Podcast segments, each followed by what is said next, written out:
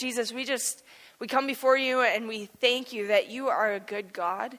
And Lord, today I pray that you would open our, our ears and our hearts to hear what you want to say, and that we wouldn't just be hearers of the word, but that we would be doers of the word. So, Lord, speak to us. We're here this evening. May, may we be open vessels. Lord, may you be glorified this evening. We love you and thank you in your precious name. Amen. Awesome. Well, this week, like we've already done this evening and coming up this next weekend on the 11th, we get to remember those who have gone before us, like we've already, like we've already done. And here's the thing: I've, I have never been in battle. I've never been in combat or trained for combat. But I watched some movies, and I have no idea if that actually uh, shows us some of the training that these people have gone through. But what I have recognized and what people will say is that the training is incredible incredibly important and they need to be very disciplined in their training. And it takes a lot of time and effort because if they do not train well, once they get into battle, they will not fight well. Once they get into battle, if they haven't trained properly, once they're there, they will most likely just react out of second or out of their emotions, out of fear, out of whatever is coming their way, and maybe retreat even. Whereas if they train hard and they train and discipline themselves well, once they're in the battle, it's second nature to do certain things. They don't base their responses or their actions off of emotions or feelings. They actually base their actions off of what they've learned, what's second nature to them. And you know, eh, the same is true in life. If, if anything is worth it, it requires discipline, it requires effort, it requires training. We don't like discipline in our culture. Nobody likes it, but we want the outcome. And if we want it bad enough, then we have to go through the steps to get there. You know, when I when I used to play basketball, um, I know I'm really short, so don't ask me. Anyways, we uh, every day we would have to play or practice two hours a day.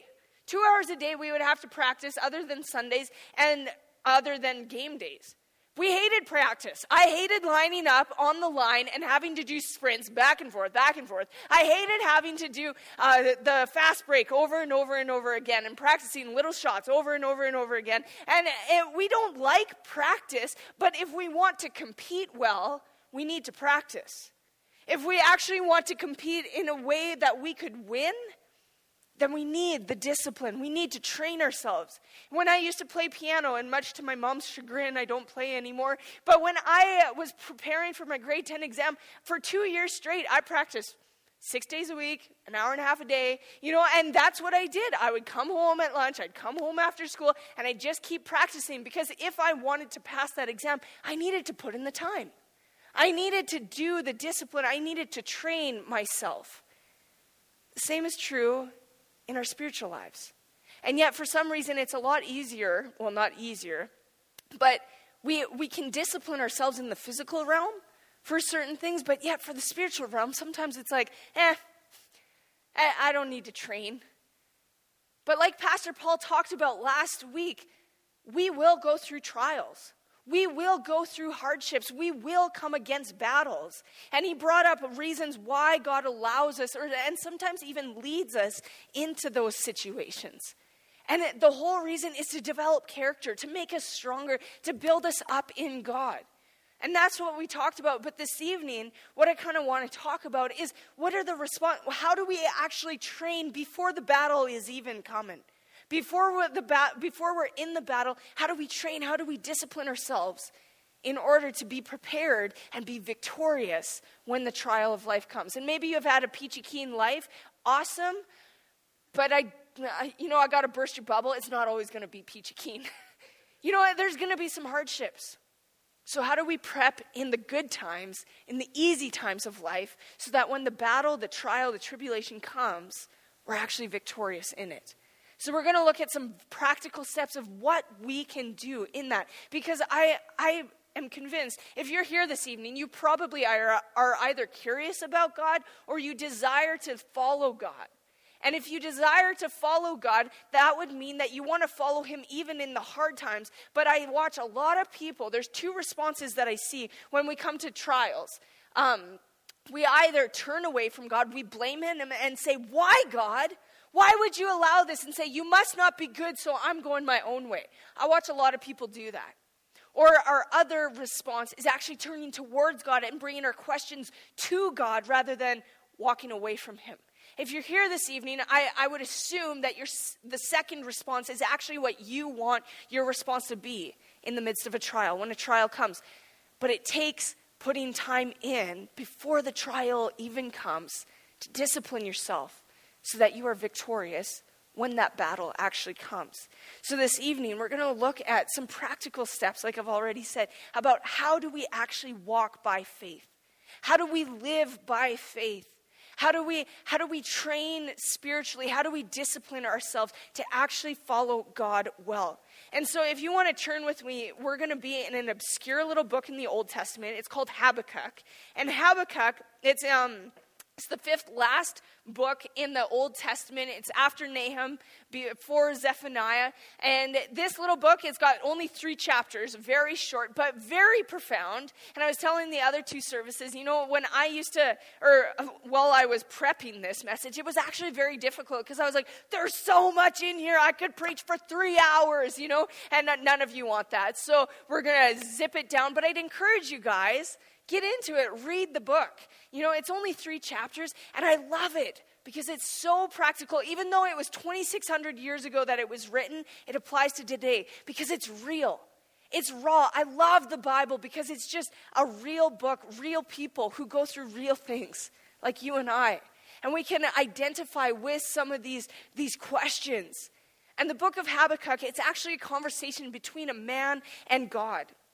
And, and he comes to God and, and he brings his questions before God. If you read the first two, or verse 2 and 3 of chapter 1, this is what it says How long, O Lord, must I call for help, but you do not listen? Or cry out to you violence, but you do not save? Why do you make me look at injustice? Why do you tolerate wrong? Destruction and violence are always before me. There is strife and conflict abounds. You know, Habakkuk, here's this real man, and he's coming before God, and he's like, God, why? How long? You know, if any of you have the nation of Canada deep on your heart to pray for, I'm sure you've prayed these prayers. How long, O oh Lord? Why, why are you not saving us? Why are you not why are you letting people prosper who are evil? Why do the wicked seem to flourish and the righteous are being subjected? What's going on here? Habakkuk, that, that's his whole prayer.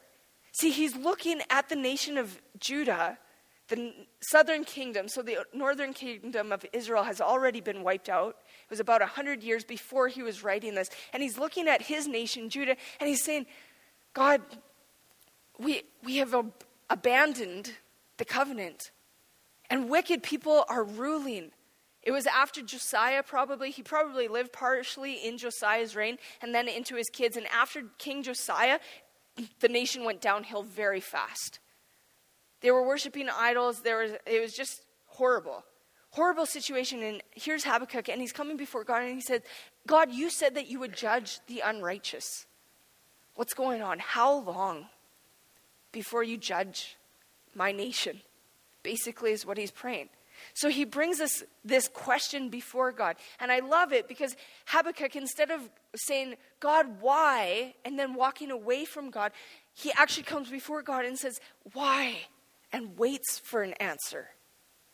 He waits for God, and then God answers him. See, when we wait for an answer, God will typically answer. But a lot of the times we get impatient. We're like, okay, I give up. God, you're, you're done, you know? And, and But here's Habakkuk, and he brings his request and he asks his questions, and he says, why, God? And then he waits.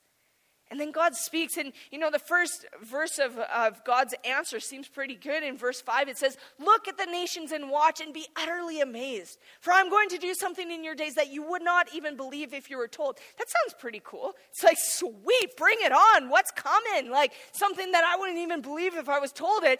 Yes, what's happening? But then God continues, and it's probably not an answer that Habakkuk wanted to hear. In fact, it's for sure not an answer that Habakkuk wanted to hear. Because you keep reading and it says, I'm raising up the Babylonians, that ruthless and impetuous people who sweep across the whole earth to seize dwelling places not their own. See, God's answer to Habakkuk's question doesn't actually fit with Habakkuk's theology. It doesn't make sense. Why, why would God raise up the Babylonians? And, and God continues to describe the Babylonians, and they were not a nice people. When they came to power, they were brutal, they were horrific people. And God says, I'm going to raise up this wicked nation, people group, and they're actually going to wipe you out. They're going to take you into exile. Well, Habakkuk, like I said, it didn't equate. It didn't make sense. And, and that's when Habakkuk, you come to Habakkuk's second complaint, and he says, God, I don't get it. How can you, you are righteous, you are holy, you're from everlasting. How can you use a people that are more wicked than us to judge us? It doesn't make sense. You know, how many times does that happen to us when we're going through a situation and we're like, God, I, I don't get it. You say that you're good, but this is not good. You say that you're loving, but this is not loving.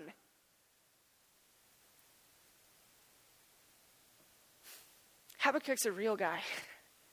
He has the same kind of questions as we do a lot of the time. But here's the difference, I think, between Habakkuk and how we sometimes respond to situations.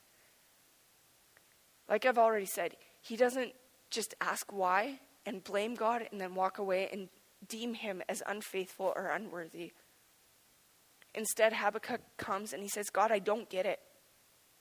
I don't understand.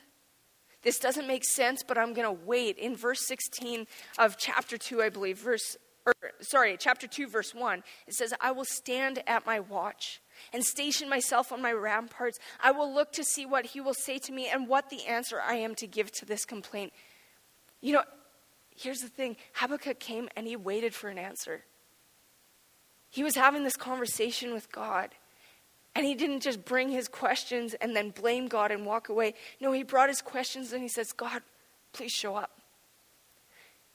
Here's the first thing about how we prepare for a trial is we have to spend time with God. We need to spend time with him. We need to have a, a relationship with him. It's evident that Habakkuk had a relationship with his God because of the conversation that he had. How many of you are really honest with people that you don't know? Probably not. and if you are, you may need help, right? Um, because there's there's certain uh, guards that we usually put up when we don't know somebody. It's not like we're going to bare our soul. In a friendship, it takes time to actually build a friendship. You can know a lot about somebody, but actually not know them. You can know a ton about a celebrity, but unless you have spent time with them, and not just met them and like shook their hand or whoa I, I touched his hand you know like um, but actually spend time where you know their favorite food because you've gone out and watched their face light up when they're eating a certain food right? Like you know the quirks behind them. To have a best friend you need to spend time with them. To have open and honest conversations you need to have history and time spent with them. The same is true with god He's a person. Yes, he's God, creator God, but he's an intimate God who wants a relationship with us. And we need to spend time with him. And, it, and here's the thing it's not an obligation, it's something that we get to do. We get the opportunity, the privilege to spend time with Almighty God, the creator of the universe, the King of all kings. Would we not want to spend time with that person? We have that opportunity. And how do we spend time with Him? It's through getting into His Word and through prayer. And it seems simplistic. You guys know this stuff probably. But the simple is sometimes very difficult to do, and we need reminders. You know, get to know His Word, get to know His truth, get to know who He is, that He is good, that He is love, that He has good plans for you. You know, the first step in preparing for a trial spending time with God. So, how do you spend time with God? You know, get up 10 minutes earlier and get into the Bible. You know, if you're not a daily Bible reader, start reading the Bible, one chapter a day. And if you're like, I'm too tired in the morning, I won't get anything, okay, well then, you know what? Read it at lunch, at your coffee break. Read it as soon as you get home from, from work before you even make supper and tell your kids, wait, I'm reading. You know, you, you hear about, I think it was maybe Don't quote me on this. I think John Wesley, though, his mom had a ton of kids. And what she would do to get her time with God, she would put her skirt over her head, and all the kids knew don't bug mom right now. She's having her quiet time with God. You know, do what you need to do, do what's necessary in order to get your time with God. Spend time with Him. Maybe it's right before bed. I fall asleep when I do that, so I got to get up early. You know, I had another lady come up to me after the first service, and she said, Because the time fell back, I've learned that I should just, even though the time has changed, I keep getting up at that time. And now I have an extra hour to spend with God. Maybe that's what some of you need to do. You know, get up an extra hour earlier. Why not? Here's the thing we get to spend time with God, but do we? Are we training for the battle? Because if we don't know Him before we go into the trial or the battle, we will not continue to follow Him probably. Because we don't have that relationship with Him. And the, and the reason that we spend time with Him every day, it's not like every day that I spend time in the Word or I read the Bible that it's like, whoa, God is speaking to me and it's just like this best time. No, sometimes it's really dry. Sometimes it's not exciting. But the reason that I set aside time in my day to hear from God is because it gives him more opportunity to actually speak when I'm actually listening. Because let's face it, we're all busy.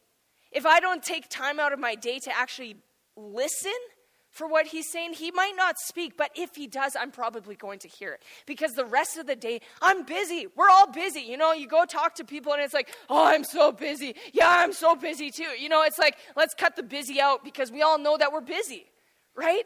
And here's the thing we're so distracted that we probably don't hear God's voice throughout the day.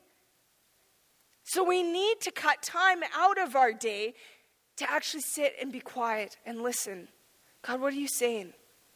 to read His Word and to pray. And I, I got to be honest, prayer is hard for me. I know I'm a pastor, so I should probably be good at it, but I'm not.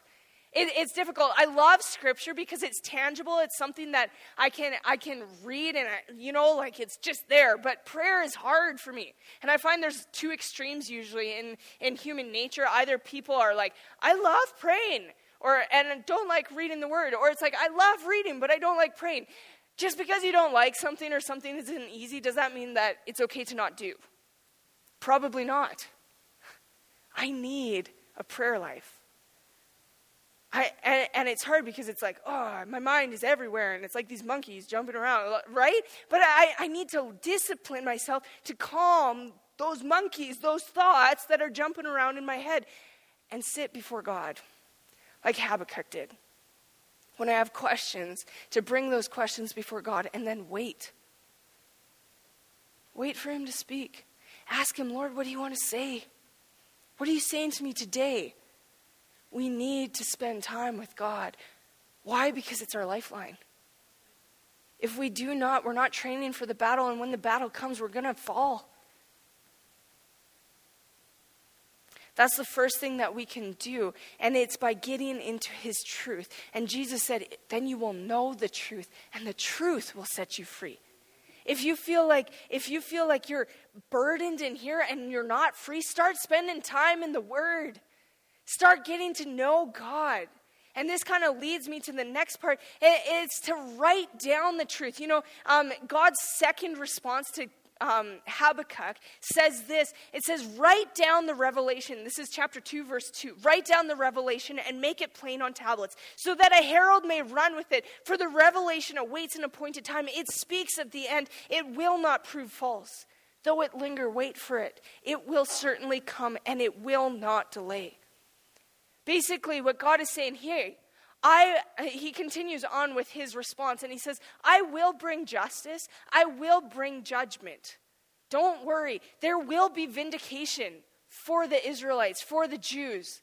The Babylonians will be wiped out. And in one night, when you're reading in D- Daniel, you hear about the writing on the wall, and Belshazzar is wiped out by Darius. That night, just done. Babylonians gone, right?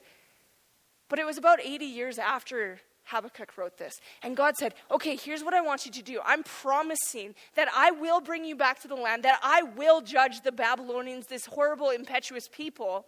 who are going to judge you. And it was awful, right? But, but God said, okay, here's my promise. Now, what I want you to do is write it down so it's something concrete so that you can stick a stake in the ground and you know that without a shadow of a doubt that I'm going to do it.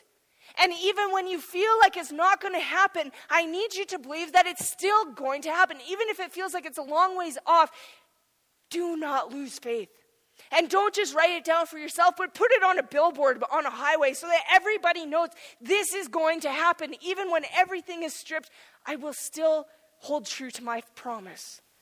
I will still come. Habakkuk took it to heart and he wrote it down. That's why he's in the Bible. That's why we have this little book of three chapters that, that, this dialogue between God and Habakkuk is because he wrote it down. He made it concrete. You know, for us, a lot of the times we need to write the word of God down. We need to write truth down because it's something concrete that we can go back to and say, no, this is truth, and I'm standing on this. Every morning I try to journal. I try to pick one verse that sticks out to me and write it in my journal. Maybe that's what you need to start doing. Sometimes something will speak to me, and I'm like, okay, I know that I get distracted throughout the day. So sometimes I'll write it on my thumb to just remind me throughout the day. What did I read? What was God speaking to me this morning through His Word? You know, sometimes I'll write it on my mirror and just to remind myself. Sometimes I'll put it in my shower to remind myself. And, you know, a lot of times we think, oh, like showering is just this necessary thing to stay clean. Why not use it to prep for battle? You know, why not use some of these times? Sometimes I've put like p- passages or people that I want to pray for on my steering wheel to just remind me to do these things. Get creative. I don't know what you need to do, but do it. Write it down. Write down the word because when it's concrete, when we've written it down, then it's easier to go back to it and remind ourselves of the truth. When we feel like, God, you're not there, when we're starting to doubt God's goodness, when we're starting to doubt His promise, we can go back to something concrete and say, God, this is what you've said, though. And the past couple of weeks have been difficult for me. And it's been really cool, though, because God has given me different words to say, Amy, this is what I'm speaking to you. And I've had to write that down so that I can go back to that. It's concrete. But here's the thing I would encourage you guys not to just write it down on something that's going to fade the second time that you wash dishes, but to actually write it down on your heart. Start memorizing the scripture. Because if, heaven forbid, that our country is ever closed, and that we're not actually able to read this freely. But even if this was taken from us, how much do we know in here? We need to be memorizing it. And a lot of times we think, oh, memorizing scripture is just for Sunday school. Well, aren't we supposed to have childlike faith? Maybe, maybe we should start reading it and not just reading it, but writing it, and not just writing it, but memorizing it. So that any time that I'm going through a situation, it's right there. I can pull it up and I know the truth. You know that in Ephesians 6, it talks about the shield of faith. And back in Roman days, a shield was actually layer upon layer upon layer of leather.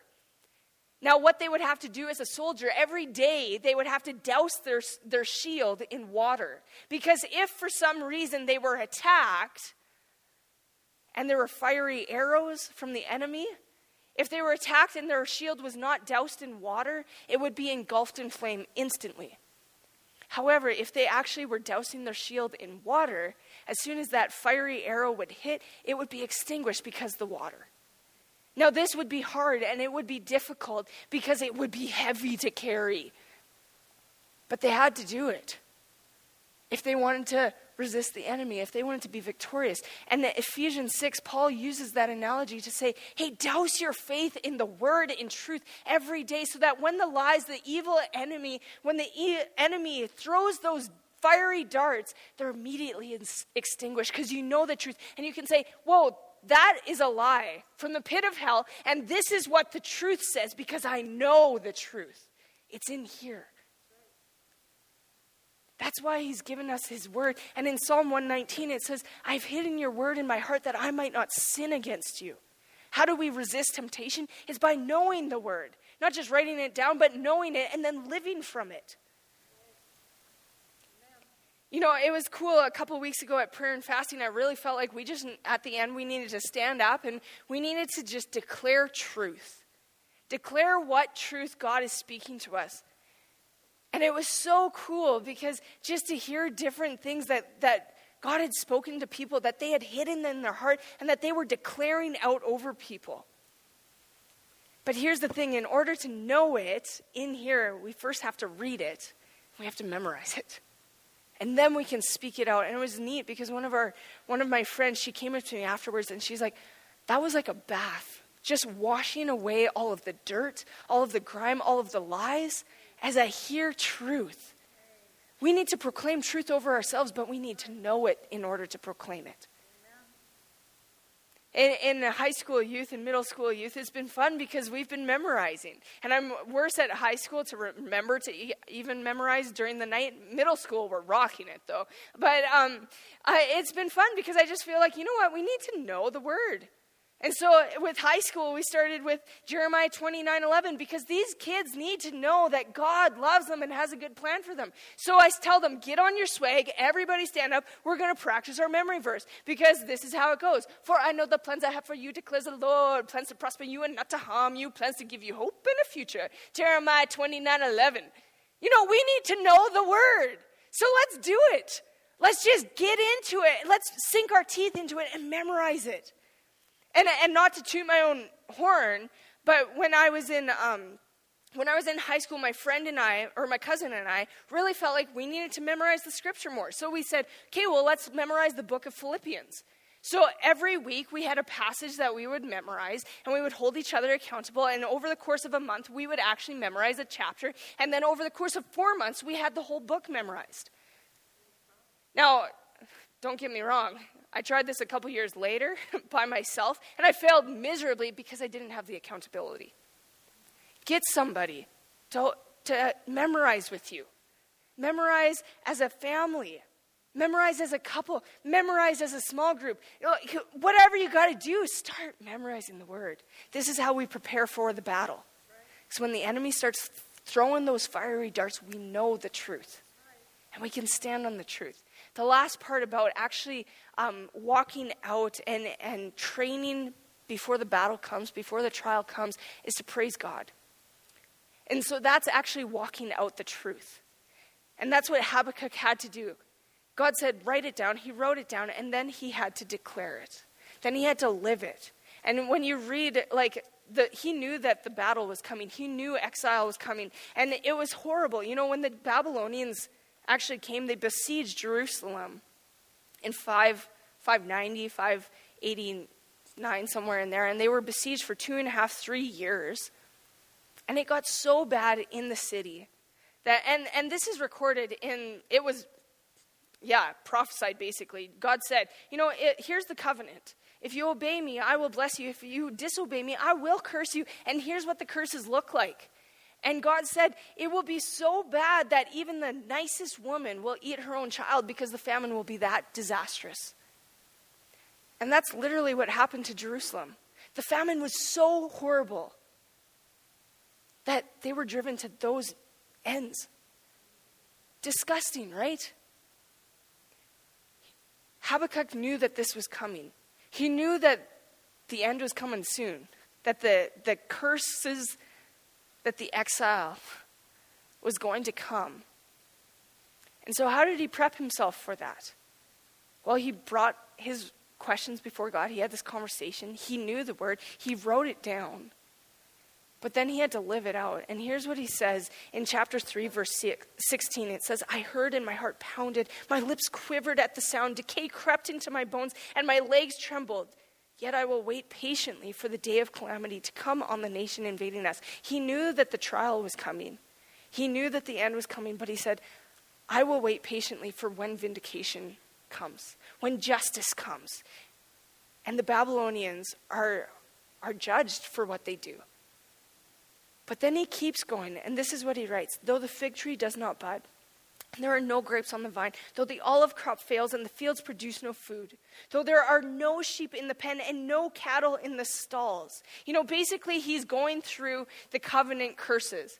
And he's saying, okay, if the delicacies, the grapes and the figs are taken away, If the fields produce no food, um, and there's no, uh, or sorry, the olive crop fails and the fields produce no food, basically saying, like God said, if you disobey me, the heavens will stop giving rain, and therefore you'll be in a famine. And so he says, okay, well, as soon as the curses come, and even if it gets so bad that there is enemy invasion and exile, when the, there's no sheep in the pen, no cattle in the stalls, if everything bad happens, if everything is stripped, this is what he declares. He says, Yet I will rejoice in the Lord. I will be joyful in God my Savior. Here's the thing this is about 20 years before the exile or so, maybe even 30 years. But Habakkuk makes up in his mind, he makes a decision, and he says, No matter what happens, if everything is stripped, I'm going to take a stake and I'm going to put it in the ground, and I'm going to declare and decide beforehand that I will praise God because I know he's good.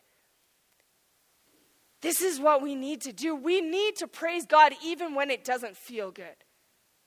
God calls us, you know, in, in chapter 2, God actually says that the righteous will live by faith. How do we live by faith? How do we walk by faith? It's by actually knowing what God says and then living from that rather than from our emotions. In the New Testament, it says that we should walk by faith, not by sight. We should walk by truth, not by feelings. Because if we walk by our feelings, let's be honest, we'll be a disaster. If we make decisions based on our emotions, pff, like goodbye, basically, you know? And so God calls us to live by faith, not by sight, by truth, not by feelings. And that's where it's like, even when it doesn't feel good, even when it feels or it looks like God isn't good, will we still praise Him? And this is where all of the other things rely on this. We need to be spending time with God. We need to have a relationship with God. We need to know the truth, write it down, and we need to memorize it because when it doesn't feel good, that's when we can make the decision based on truth to praise God. And think about it anything in life, if you actually want to, um, if you want to lose weight, well, you got to decide the day before what you're going to eat. Because if you just leave it up to chance and how you feel in the moment, I'll always choose chocolate. Chocolate and chips, fine by me, but probably not good for my health, right? You know, if I decide I don't want to drink this weekend, well, I have to decide beforehand, before I'm even in the situation, that I'm not going to drink. If, if I don't want to sleep with my boyfriend or my girlfriend, right? Or if we don't want to, sorry, that sounded weird as I was saying it, but if we don't want to sleep with our boyfriend or girlfriend before marriage, we need to decide beforehand that we're not going to do it. Because if we just leave it up to chance until the situation arrives, we most likely will just go for it. We need to make the decision beforehand. We need to make the decision before the trial comes that I'm going to praise God no matter what. You know, this passage is actually really near and dear to my heart because my second year of college, uh, there was a scare with my, my younger sister, a health, uh, health concern. And we're 12 months apart, we're really close. We've all, always been pretty good friends. And and I was really scared because I didn't want to lose my sister. And I didn't know how I would respond if I lost my sister. And the reason that those health concerns were so concerning to me is partially because the previous couple years and what had happened. So in grade 12, when um, my first year or first weekend of grade 12, I get this call from my sister. And she's bawling and she says, Amy, Ellie died. I said, What? See, my sister, one of her friends, had passed away, and she was the first on the scene, basically. One of the first people to find out. The vehicle had rolled. Her sister was driving, who is a year and a half older than her, and the younger sister passed away. And my sister, Megan, was the first one on the scene, basically, when the police said, Well, Ellie, Ellie's gone. You know, the next morning, as I was praying, and I was like, Lord, I don't understand. I felt like very strongly that that could have been Megan and I. That it was either Ellie or Megan. And I, and I don't know why it happened where I have my sister, but Jessa doesn't. I don't know why. But I remember praying and, and feeling that sense. But that that year we had something that we needed to do. But after that, who knows? And then fast forward to my second year when these health concerns are going on. And I started having these dreams, and I've never really had bad dreams. And I started having these really horrible dreams where I would wake up crying because my sister was gone. My sister had died. And one time I woke up, I was woken up actually with, I was crying and I, I hear this knock on my door to come and get a phone call. And so I come out into the dorm hallway. This is before cell phones. Well, I just didn't have a cell phone at that time. And so I come out and I use the dorm phone, and it's my sister who's in Sweden at that time. And I'm like, oh my goodness. Like, I was just woken up from a dream where you died. And here you are, you called me, you know? And then the other time that I had one of these dreams, I was actually with her in Paris, and I woke up just bawling my face off because she had just died. And yet she was with me. Like, she was there in the room. And here's why it scared me so much is because the only other time that I had such an agitated sleep like that was actually the night that my best friend's mom passed away. And so I was wondering, Lord, are you trying to speak something to me? Are you trying to prepare me for this? And I didn't, I, I didn't know how I would handle it. About a month after that, that second um, nightmare, I was reading in my dorm room, and I came across Habakkuk 3. And it was like the Spirit said something so profound. He said, Amy, even if you lose your sister, will you praise me? And I recognized I needed to make a decision now, before that ever happens, that I will praise God and that I will declare that He is good even when He doesn't feel good. And that day, 10 years ago, it's like a stake in the ground that says, No, my God is good. No matter how I feel, no matter what I am going through, I have to believe that God is good. Because he says it in his truth. And I need to cling to that and I need to live by faith in that, even when it doesn't feel good. Will I declare it? Will I, will I walk by that? And am I really good at practicing this? Not all the time. Sometimes I fail miserably. This week has been a battle, and I feel like maybe it's just because I was going to speak this, you know? But it's been hard to look for the good. But I can declare that, man, when we start to praise and thank God, He does crazy, awesome things. About five, five years ago, I had to apply this very, very, profoundly um, because I was in such a broken and lonely, hard situation. And I felt like God said, okay, I want you to make a joy journal. And here's what this looks like. Every day, find 10 gifts that I've given you, 10 things that you can thank me for. And the first while was really hard. I couldn't even find 10 things some days. But I forced myself to keep looking. What, what has God done? What can I thank Him for? What are His gifts to me? And I was still broken. I was still lonely. But as I kept doing this day in and day out, the craziest thing happened. It's like God started to open my eyes, my ears, my senses to His presence, to His goodness, to His gifts. And as I kept thanking Him, this praise would start to rise up in me. And I couldn't help but praise my God because He is good despite the hurt, despite the tears, despite the pain. I knew that God was good. And, and it was the first time in my life when I could say that it wasn't just cliche, but it was true that the joy of the Lord is my strength. It was an incredible experience. And I've watched other people do that, but we need to start thanking and praising God because if we don't read Romans 1, it says that they denied to give glory to God. And God gave them over to their flesh, to their sinful ways. Maybe you're struggling tonight. Start a joy journal. Start thanking Him. Do it as a family every night. What are you, what are you thankful for today? What did God bless you with? And start looking for the good. It's easy to find the negative in today's culture. What about the good, though? Because God is still good. And if we start praising Him, you know what?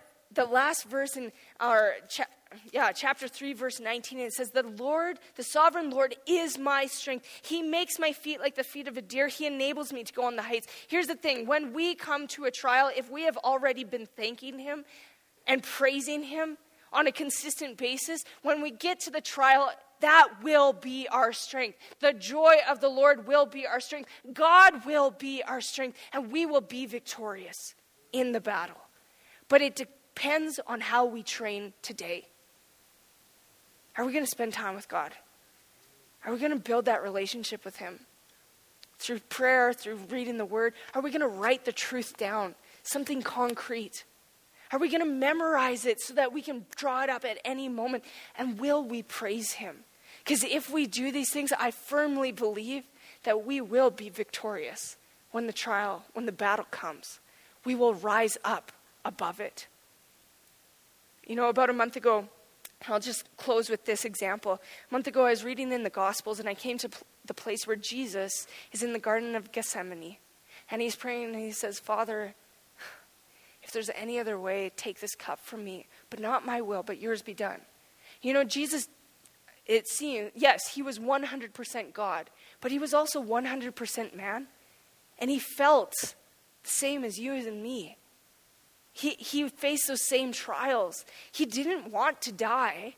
He asked God to take it away three times. And yet God didn't. And it struck me so profoundly that even though Jesus didn't get his way, even though God didn't answer the prayer that Jesus wanted him to, Jesus was still obedient because he had that relationship with God. He knew the word, he knew what he came to do. And even though he was still going to the cross, and why was he going to die? It was for you and me. He took the cup. It says that cup is like the cup of wrath. That was the analogy used. So the wrath of God that was to be poured out on all mankind for our sin, for our rebellion, going against God, not believing that he's good and saying, God, I know better. Jesus was about to take that on himself. And he asked, Lord, if there's any other way, can you take it? But there was no other way. So Jesus walked by faith and he walked into that situation where he hung on a cross. And at the moment when the wrath of God came on him, what did he say? My, my, God, my God, why have you forsaken me? You know, God will never turn his back on you and me. That's a promise he gives. But at that moment, Jesus had God the Father turn his back on him because he became sin for you and me. He died for us. He took our punishment. And still, even though God had turned his back, what was his last breath? He said, Into your hands I commit my spirit. Even when God had turned his back on him, Jesus still trusted him because he was good. Jesus knew the Father. He spent time with the Father. You read about it. He's our example. Yes, he was God, but he was man. And he spent time with the Father every morning. He would, it would say that he would wake up early or he would pray all night. He would know the word. He spent time. He had this prayer life where the disciples watched and they said, Jesus, teach us to pray. He had this relationship with God where he would talk to the Father, even calling him dad. that, that has some sort of connotation of an intimate relationship, a close friendship.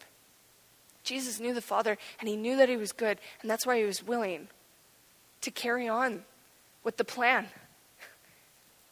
And this is how we can know that God is good because Jesus died for us. Our God actually took our sin and he paid the penalty.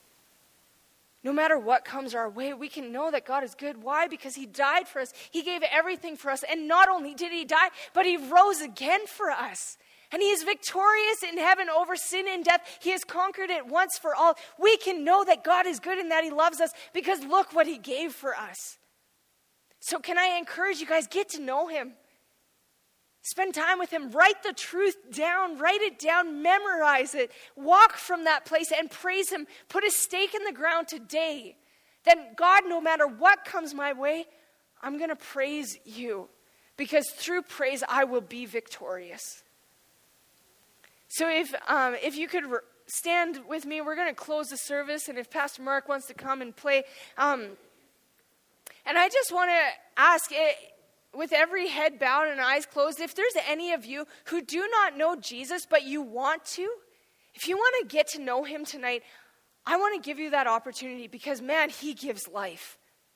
Life abundantly. He is a good God. He died for you. He loves you. He has a good plan for you. And so, if there's anybody here who would like to start a relationship with Jesus, if you want to slip your hand up, and I just want to pray with you. If there's anybody here, awesome. Amen. Awesome. So I'm just going to pray a quick little prayer and just just say it in your hearts after me. And then I'd encourage you guys afterwards to, to fill out a card in the pew and say that check off that, that check mark that says, I became a new Christian or I committed my life to Jesus tonight, put that, check that off, and then we'll contact you and we want to help you grow in your faith and walk by faith, okay? So let's just pray that first. And dear Jesus, thank you for dying on the cross.